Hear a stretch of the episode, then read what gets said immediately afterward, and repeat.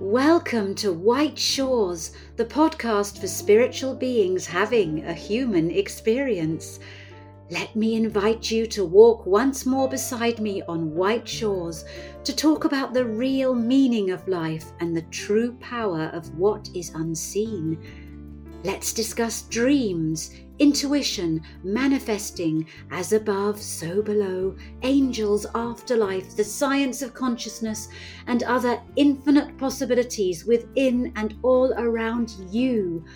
I hope every episode informs, inspires, and illuminates.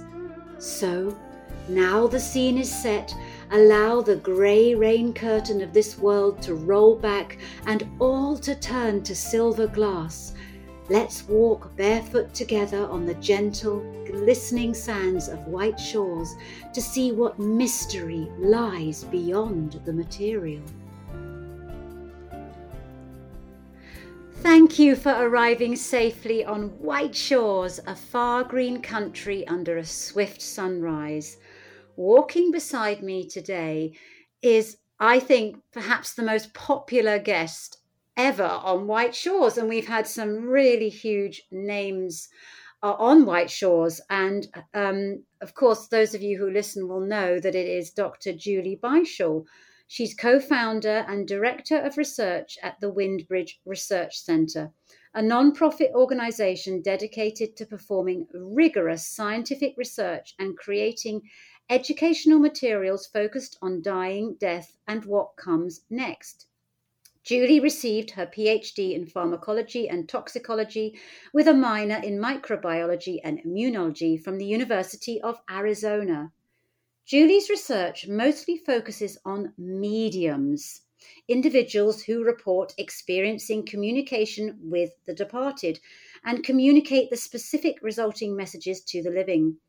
Her studies include testing the accuracy and specificity of the information mediums report, as well as the experiences, psychology, physiology, and potential social applications of mediumship reading, readings during bereavement. Julie is also the author of numerous peer reviewed research articles, as well as the books Among Mediums A Scientist's Quest for Answers, Meaningful Messages Making the Most of Your Mediumship Reading, from the mouths of medium mediums and investigating mediums. And if you haven't read those i urge you to check them out because if you love listening to julie on this podcast you're going to love reading her as well. So please do check them out. But i've talked way too much now. You're probably thinking shut up teresa. Let's hear from the medium whisperer herself dr julie Beischel. hello julie. Hello good friend. How are you I'm very good. All all the better for, for talking to you because you know your episodes, one of the reasons they're so heavily downloaded over time, you know, because the first time I spoke to you was 2019. Um, and then again, I think it was was last year or earlier this year. I can't remember. One of the reasons is is they provide so much thought food for people, so much to think about, and then word spreads about it. Somebody says listen to this. In fact i had a guest um, that i in this season of white shores who said the reason i listened to white shores is somebody said to me you've got to listen to this episode with dr julie Beischel because she didn't oh, even know who i was. And she she just said you know come and listen because this episode you it will speak to you so much. So thank you for that. And i know today's episode is going to be just as awesome and fascinating. But for those of you who are listening who haven't yet listened to the previous two episodes with Julie, would you mind just giving a very quick um, introduction to who you are? I mean, I've done that in the biog, but from you, your story, and where you are right now, just sort of a little um, introduction to Julie again.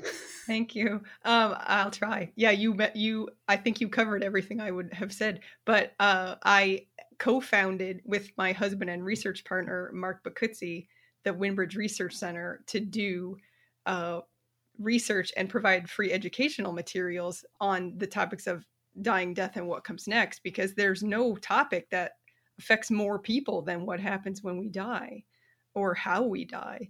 And so our our our most recent um, offering i'm so proud of is we put together a free afterlife symposium and it's a collection of videos um, on youtube let me click so I can say the link right. It's uh, windbridge.org slash education slash afterlife 2021. I'm sure Teresa can put the link somewhere.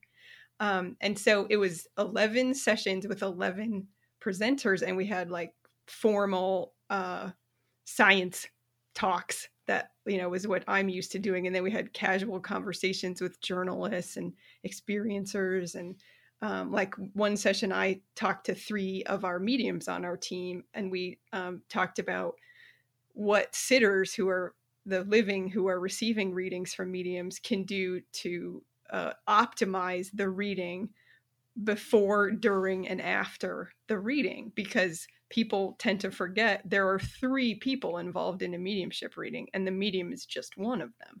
The sitter and the deceased person are also participants. And so you that's why in choosing a medium you need to be careful and and ask for inspiration from your deceased person so you pick the right person right? It's just people. Not all people get along. So you want to some input on like who do you want to talk to? And then remember that you are playing a role and you need to do your best and you need to um, try and control your expectations and that sort of thing. So in that session, the, these three mediums that are on my team provided information that sitters could use to be good sitters. And I like I just feel like that information is not in the world anywhere apart from what you are you and Mark are, are doing and your work is so so much appreciated thank you but can I just talk a bit more about you Julie again um uh again just uh, your story is so moving about what drew you to do this kind of work. It's highly unusual. You're a scientist. Could you just explain for people who perhaps are new to you and this is the first time they've heard of you? Yeah. What made you want to do this? So uh, I came, like you said, my PhD is in pharmacology and toxicology. So I came from this sort of world of medicine and biology. And in those fields, it doesn't matter who the researcher is. And like when we when we this is not necessarily the case anymore, but when we write papers, you ne- we never say I did this in the lab, I mixed these chemicals. You say these chemicals were mixed. So it seems like magic happened. The experiment happened like n- with no one around. So I, I'm really not used to um, my story being part of it. So even 20 years later, this part, I still am surprised when you ask me that and that it that it matters what my story is because I'm it's the the research the experiment you are such a scientist i know I you know. are so I, I really just, out of my comfort zone, but I'll answer. I know it is. I'm so sorry because I know you're one of the most humble people I know, and you are so dedicated to your work. But it is a fascinating decision to make, isn't it? And I'm just trying to understand why a scientist wants to do this. Okay. So while I was in grad school, uh, my mom died of suicide, and I was 24 and a scientist, and I'd never heard of any. I've never heard of a medium. I didn't know anything about it, and um, I was raised in a family that was remarkably Catholic, and so there was this thing I'd heard about heaven, but didn't have a really strong sense of what that was or what it really meant. And so, as a scientist, I turned to science. Like, well, what does science know about what happens after we die?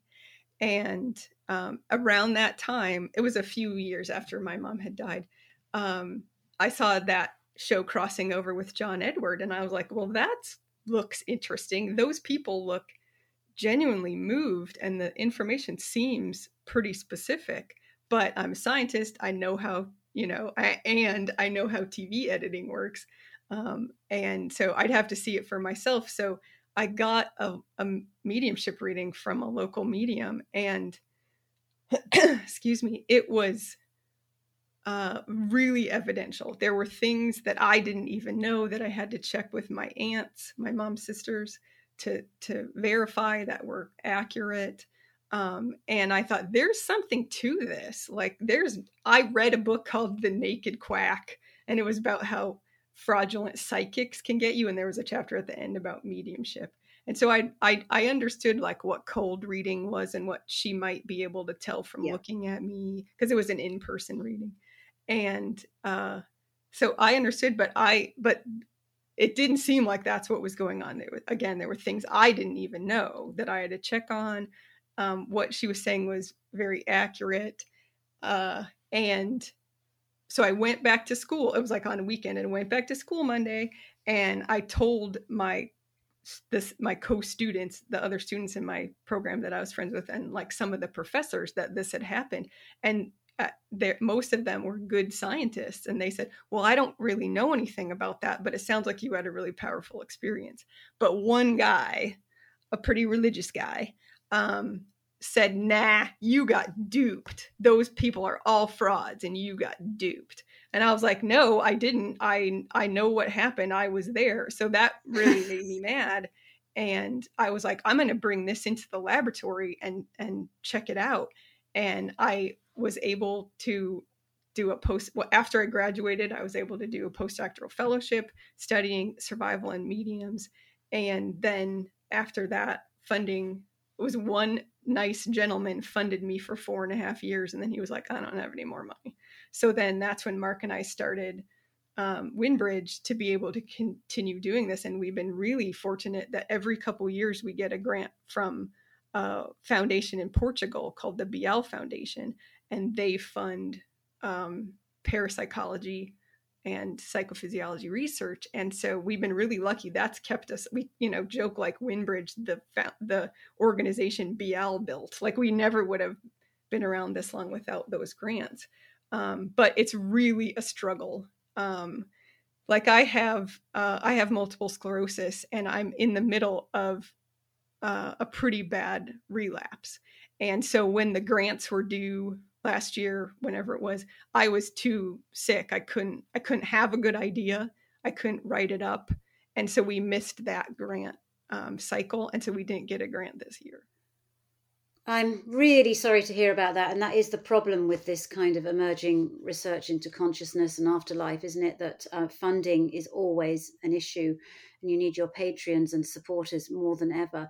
Um, but can you tell me where Windbridge is right now with its research? And I, I believe a new paper has recently been published. Yeah, we had a, a, paper that just came out a few months ago, if that. Um, and uh, the premise of the study was I was interested in, because in our research, our controlled uh, protocol where we use five levels of blinding to eliminate any normal explanations for where the mediums could be getting their information we one of the things we do is we ask them specific questions about the deceased person one of the uh, if you've ever heard of cold reading a type of cold yes. reading is uh, information so general it could apply to nearly anyone so to combat that to address that we ask specific questions so we ask about the deceased's um, personality, what they looked like, their hobbies or activities, and their cause of death. So I was thinking, well, I wonder if people who are more visual people, uh, more visual thinkers, would um, be better at, say, the the physical description, and maybe people who are more sort of kinesthetic, body centered learning uh, would be better at cause of death because mediums feel in the body where the for cause of death. And so we did a study where we uh, correlated mediums' accuracy scores to their learning styles and what's called sensory modality preference. So some people like to uh, receive information visually, some people like to hear it, um, and some people like to do it themselves or like touch it.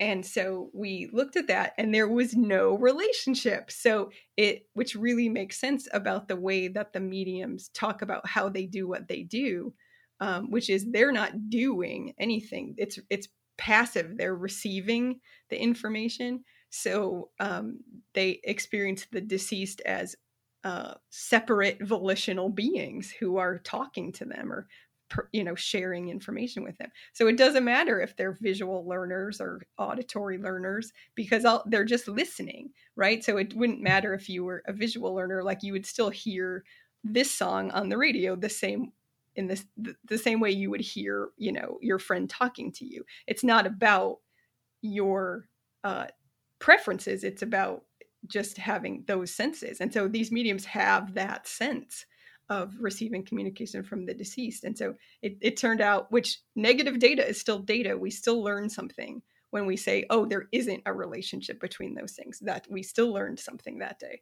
So that's what we learned with that study. And then the other part of that study that we did was we compared, um, we hadn't done this before. Uh, when we publish accuracy data, we've just looked at what's their percent accuracy total. And so we hadn't broke it down by question. So we did that. We looked at are are some things easier to get or report um, personality, physical description, cause of death, hobbies, um, uh, would there be differences in the accuracy? And there weren't differences there either. So it seems like it doesn't matter the type of information, the accuracy is the same, which makes sense for the same reason. They're not getting it, they're not retrieving it, they're receiving it. So it would make sense that it doesn't matter what kind of information um, they're not going to be better at one than another because it's a passive experience. It's it's hearing it's receiving communication. So it makes sense that they they wouldn't one type of information wouldn't be any different than any other. This this kind of research is so pioneering and and much needed because it shows that something is happening here out that it can't be explained away as mediumship often is by you know cold reading or telepathy because you eliminate all that possibility don't you of them picking up any kind of visual or auditory clues or anything like that from the person that they're working with.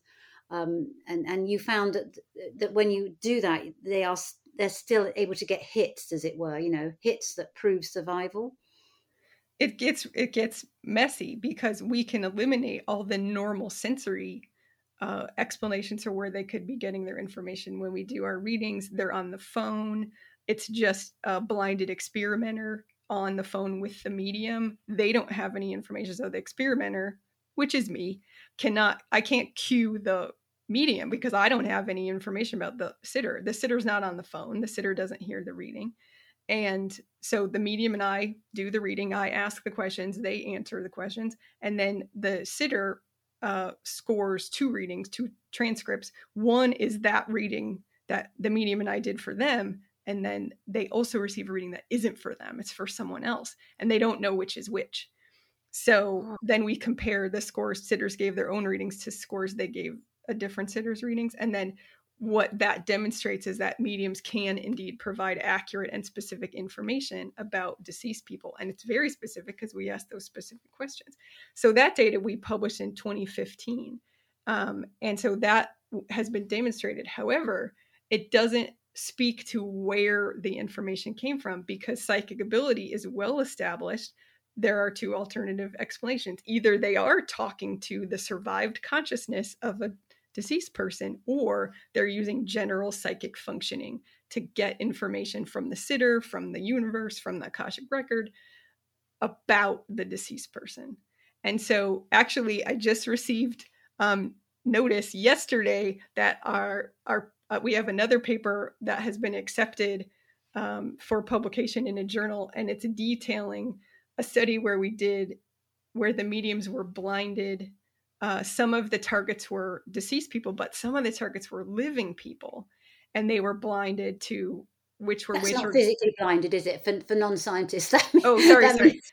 so blinding does not involve blindfolds. What some crazy journalists think, um, but it means that they're just uh, certain types of information are blocked from them. So they're yes. blinded to different pieces of information. So in our quintuple, we call quintuple blinded protocols, five levels of blinding. So um, the medium is blinded to the sitter and any information about the deceased person beyond the first name. The exp- then the sitter is blinded to which reading is theirs. Um, then there's three blinded experimenters. So I'm blinded to what any any content about the actual deceased person about which medium goes with which i don't know anything about sitters. I'm i'm blinded to any information about the sitters. And then like mark consents the sitters at the beginning of the process and has them fill out the consent form and that sort of thing. And he's blinded to like which mediums read which deceased people. And there's a third experimenter who sends the readings to the sitter for scoring and they don't know which reading belongs to which sitter. So nobody can hmm. consciously or by accident um, leak information because of the blinding. So it just means it's just a controlling of the types of information to prevent leakage of information. So, like in a double blind um, drug trial, the patient is blinded to whether they're receiving placebo or drug. The doctor treating them is blinded to which one they're re- receiving so that the doctor can't spill the beans like, hey, you should be really feeling better, right? Right. Because they don't know. So that, blinding is a very common um, scientific tool for preventing um, the leakage of information that could have an impact on the outcome. Oh, I'm I'm so um, in awe of the work you do and grateful too because barely a day goes by when I don't get a message or an email for people saying, "Can you recommend a medium, etc." And it's been difficult for me because, as you um, mentioned earlier, you know there is this possibility for fraud for people who say they are mediums, um, which is distressing you know people in mm-hmm. grief you know you don't want to send them to people you know um, who may not have the best intentions but all i do now is i say go and check out windbridge because you have mediums that you kind of have trained as well and tested well and we've tested code ethics yeah. yeah. we've tested them um, that's all we can uh, sort of vouch for they have passed our test we don't have anything to do with like the way that they practice or yeah what they've done since then um, or what it says on their website or that sort of thing. Like, nope, all we can say is they passed the test with those dead people on that day, right? They're, the people yeah. who didn't pass the test, that's all we can say. They didn't pass the test on that day with those deceased people. Um, I feel like I didn't finish about the important new paper that's coming out. Oh, sorry. Um, yes. So no, no, no. I got distracted because blinding. You really have to understand blinding to to make sense of all of this stuff. But so this new study, some of the targets were deceased people, and some of the targets were living people and and we asked the same questions. Obviously we didn't say cause of death. We just said what's the person look like? What does the target look like? What is the target's personality? What are the target's hobbies or activities? And then they did the reading and then they filled out this standardized questionnaire about their experiences. And it's a questionnaire that's widely used to sort of quantify put numbers on people's experiences of things like hypnosis and sort of altered states of consciousness. So the mediums filled out that questionnaire. It's not designed to to um, get at the root of mediumship experiences, but it's sort of one of the only ones that we could use. So we used that questionnaire, and then we found that under blinded conditions, they didn't know the the status of the target, living or dead. When they had just read a dead person, when they filled out the questionnaire, it noted, it showed that they experience more love than when they filled it out after they read a living person. So blinded, they didn't know which was which. They didn't even know there was going to be one of each. They had been instructed there might be two of one, there might be two living, it might be two dead, um, it might be one of each. So they did a, a reading. They filled out this questionnaire, and it showed under blinded conditions they that experience of the reading is different when the target is dead than when the target is living. So if you take the accuracy data, they can report accurate and specific information about the deceased under blinded conditions and under blind conditions it feels different than regular psychic functioning then you have to conclude they're talking to the survived consciousnesses of dead people we survive our own death we're consciousness doesn't end, it just changes into a different form. Oh, well, you're speaking to the converted here. I mean, I, I totally believe in that. That's possible, but I'm aware also, White Shores listeners, we have people who are more, more skeptical, and I love that. I love the fact that, that that skeptics are listening to it as well and learning from it. And um, I love it when there's debate like that. But I mean, that's why what you're doing is so important because when you have studies like this, this is something to really get your teeth into and talk about what is going on.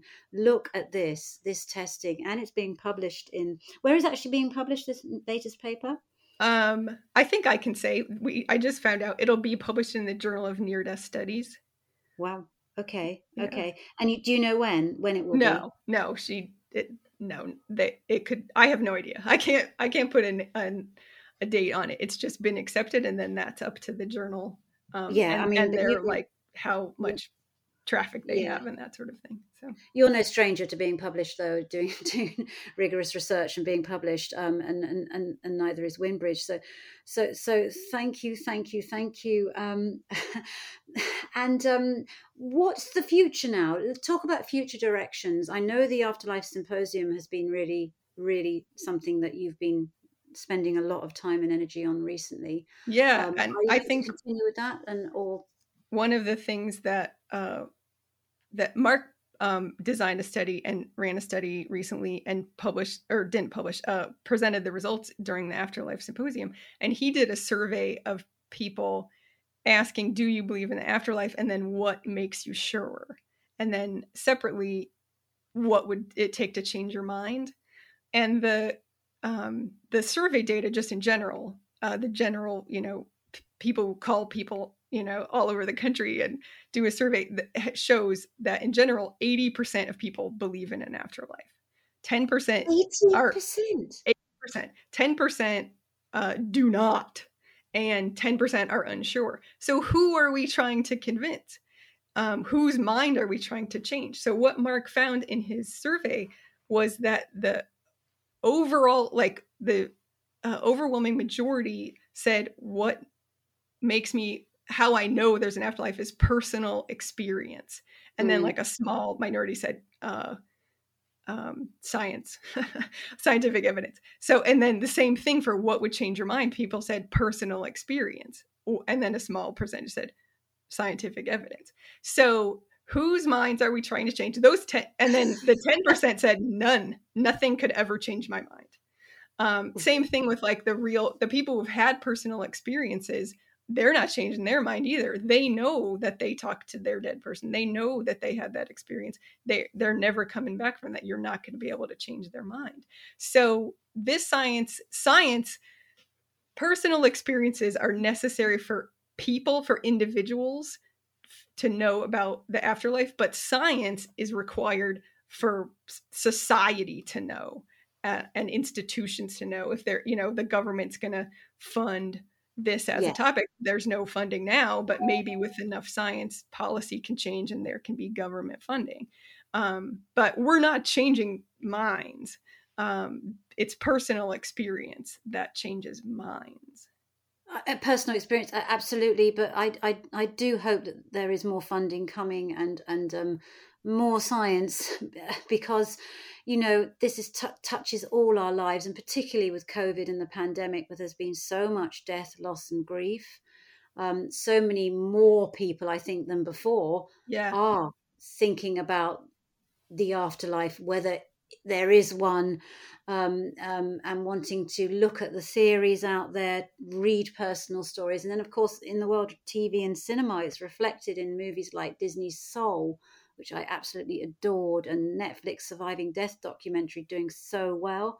This wouldn't have happened pre-COVID, would it? Um, this this yeah, unpar- there's yeah. so much interest now in survival of consciousness and the science of consciousness as well, and and long may it continue. Um, and Julie, I, you're right there leading the way. I know? well, I don't I don't really have much confidence because um, people by no fault of their own don't understand why we would need them to fund science because every other field of scientific research is funded by the government. So humans, citizens, have no experience with like why they should fund science.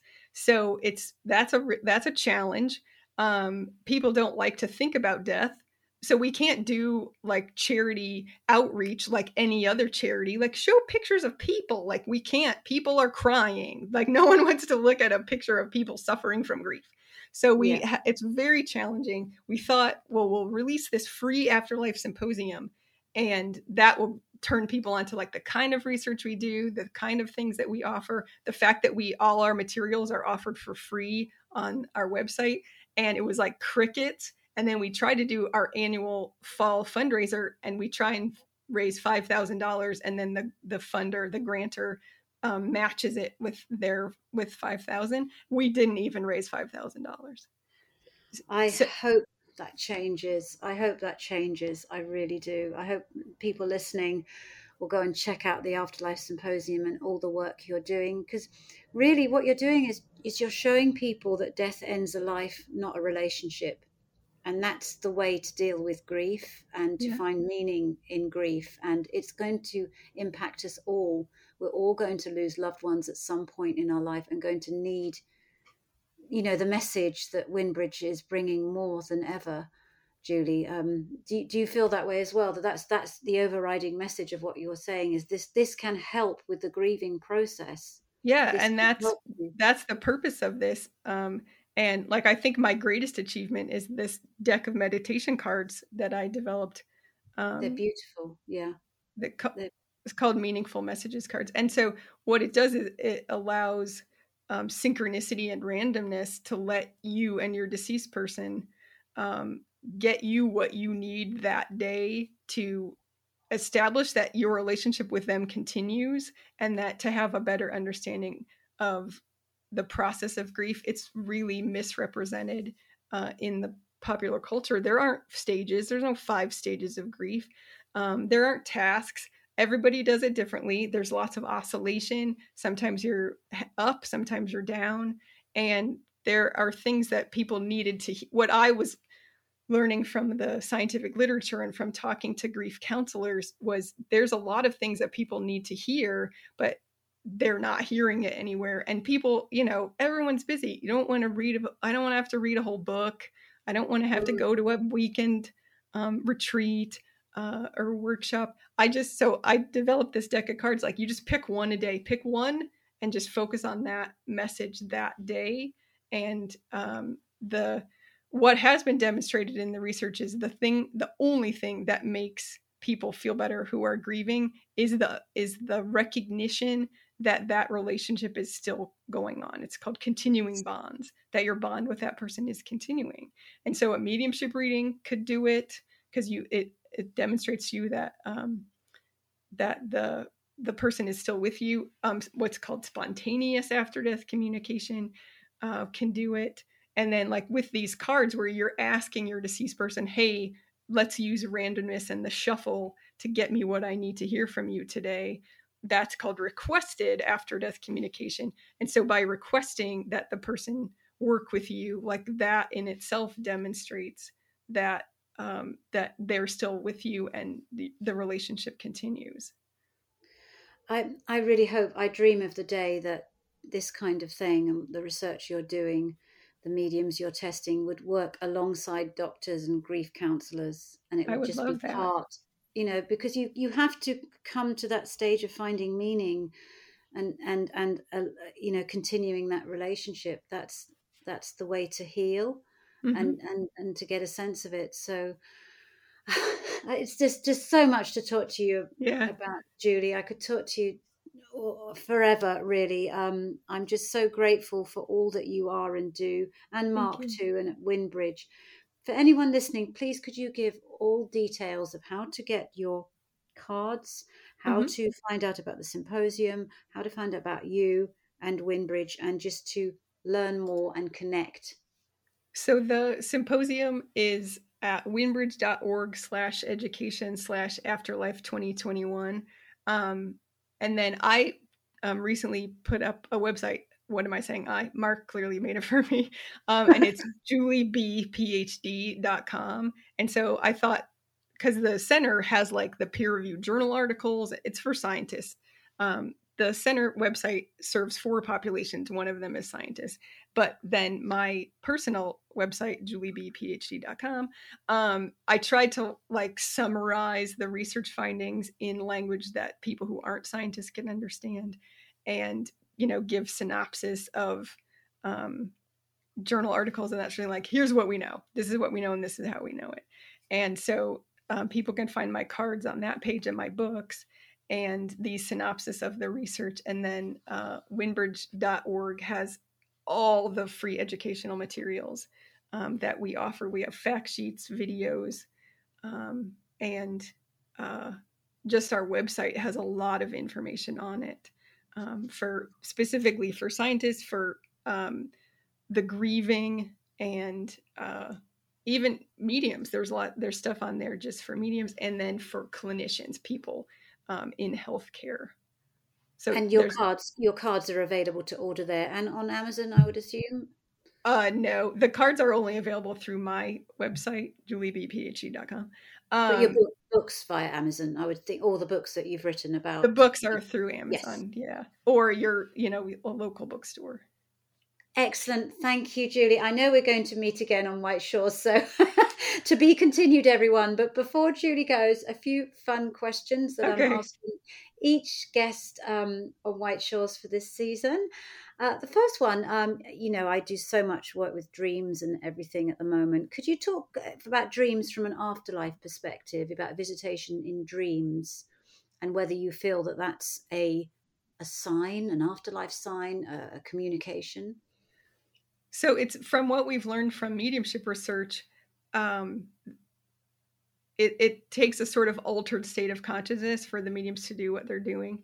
So, you know, more so now than ever, we're just constantly in our heads going, going, going, and we're always distracted by a six million things. So, dreaming is kind of the only time we shut up and like let you know knock the frontal cortex down and just let things happen so it's kind of the only time people can maybe able to have mediumistic experiences. And so no it's it's it's wonderfully um, tuned for that. And it's very common for people to have experiences um, in the dream state. I've had it. It's um, it's different than you you know you're not dreaming about someone. You know after my mom died i had plenty of dreams about her right? And they didn't take freud to diagnose them. Oh she's going on a trip. No please don't go you know? And then yeah. there were some where she would walk in and i would go oh, that's my mom and she's dead and she was right there and she was she was with me.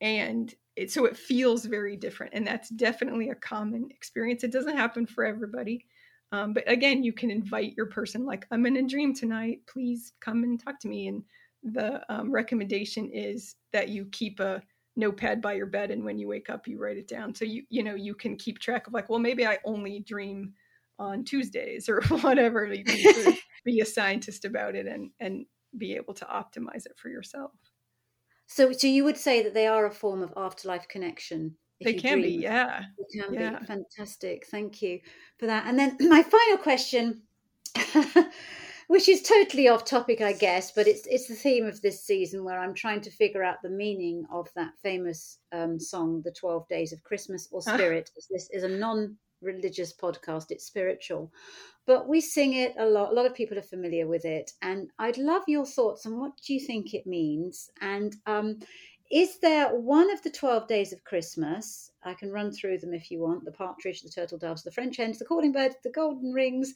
Yeah, no, I know them. I know. Them. oh, thank you. Because some people I've heard they say they have no idea what I'm talking about.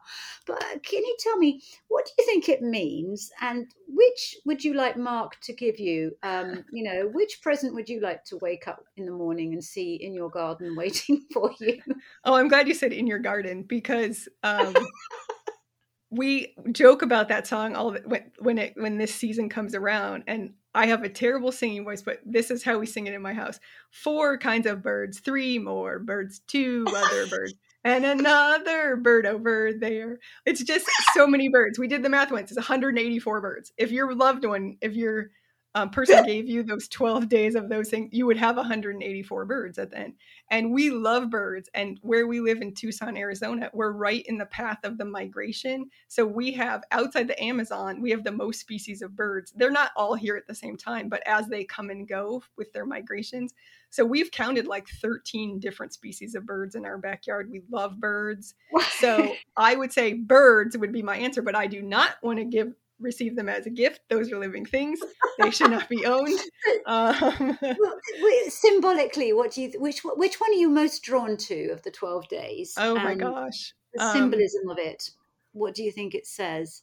Uh, yeah, I don't. That is way above my pay grade. I have no that. I, there is no science behind the twelve days of Christmas, so I really cannot speak to that. I just know that um, we get it in my family. We get a kick out of the, all the birds in the song so all the birds, but there's not. You've got to choose. I'm going to ask you to oh. commit to. All right. Uh, so we're definitely going for the birds. Yeah. Once again, people listening, nobody's taken the maids are milking. The lords are leaping, waiting to be claimed. Um, I do like dance. I do like watching dance. Maybe I would do Lords of Leaping. Um, so, are you going for the poultry, or you're going for the um, uh, or the Lords of Leaping? I need you to commit to a, a symbol. uh, let's go Lords of Leaping. You are a Lords of Leaping, despite your love of words. Uh, Lords of Leaping, love it. Why? Because you love dancing? Because I love to watch dance. Yeah. And again, oh. like birds don't need, they don't, I don't need to own birds. I don't want, they, they don't need to be bothered by someone. Um, they're doing their thing. But the Lords of Leaping they? are already leaping. Like I might as well get to watch them leaping. Yeah, exactly. They can entertain us. Why are yeah. they leaping? They're not dancing. Well, I'm sorry, I have so many questions about this. I'm getting rather obsessed with it, unhealthily. Clearly. So. oh, thank you, Julie, for humouring me, and and thank no you for, for the gift of your precious, precious time. Thank you and, so much for and... having me. It's always a blast. thank you so much for all you are and do, and lots of love. And I know we'll speak again. Yes, thank you. Thank you from my heart and soul for being here and walking beside me in spirit on white shores. Sensitive, kind, compassionate souls like you who see beyond the material are needed more than ever today to help this earth heal and evolve. If you have any questions, stories, or insights to share, I absolutely love hearing from you and aim to reply to everyone in due course. My website is www.theresacheung.com. My contact email is angeltalk710 at aol.com. And you can message me via my Instagram handle, The Theresa Cheung, as well as my Facebook and Twitter author pages. Until we meet again on these white shores, keep being amazing spiritual you, sending my eternal love and gratitude.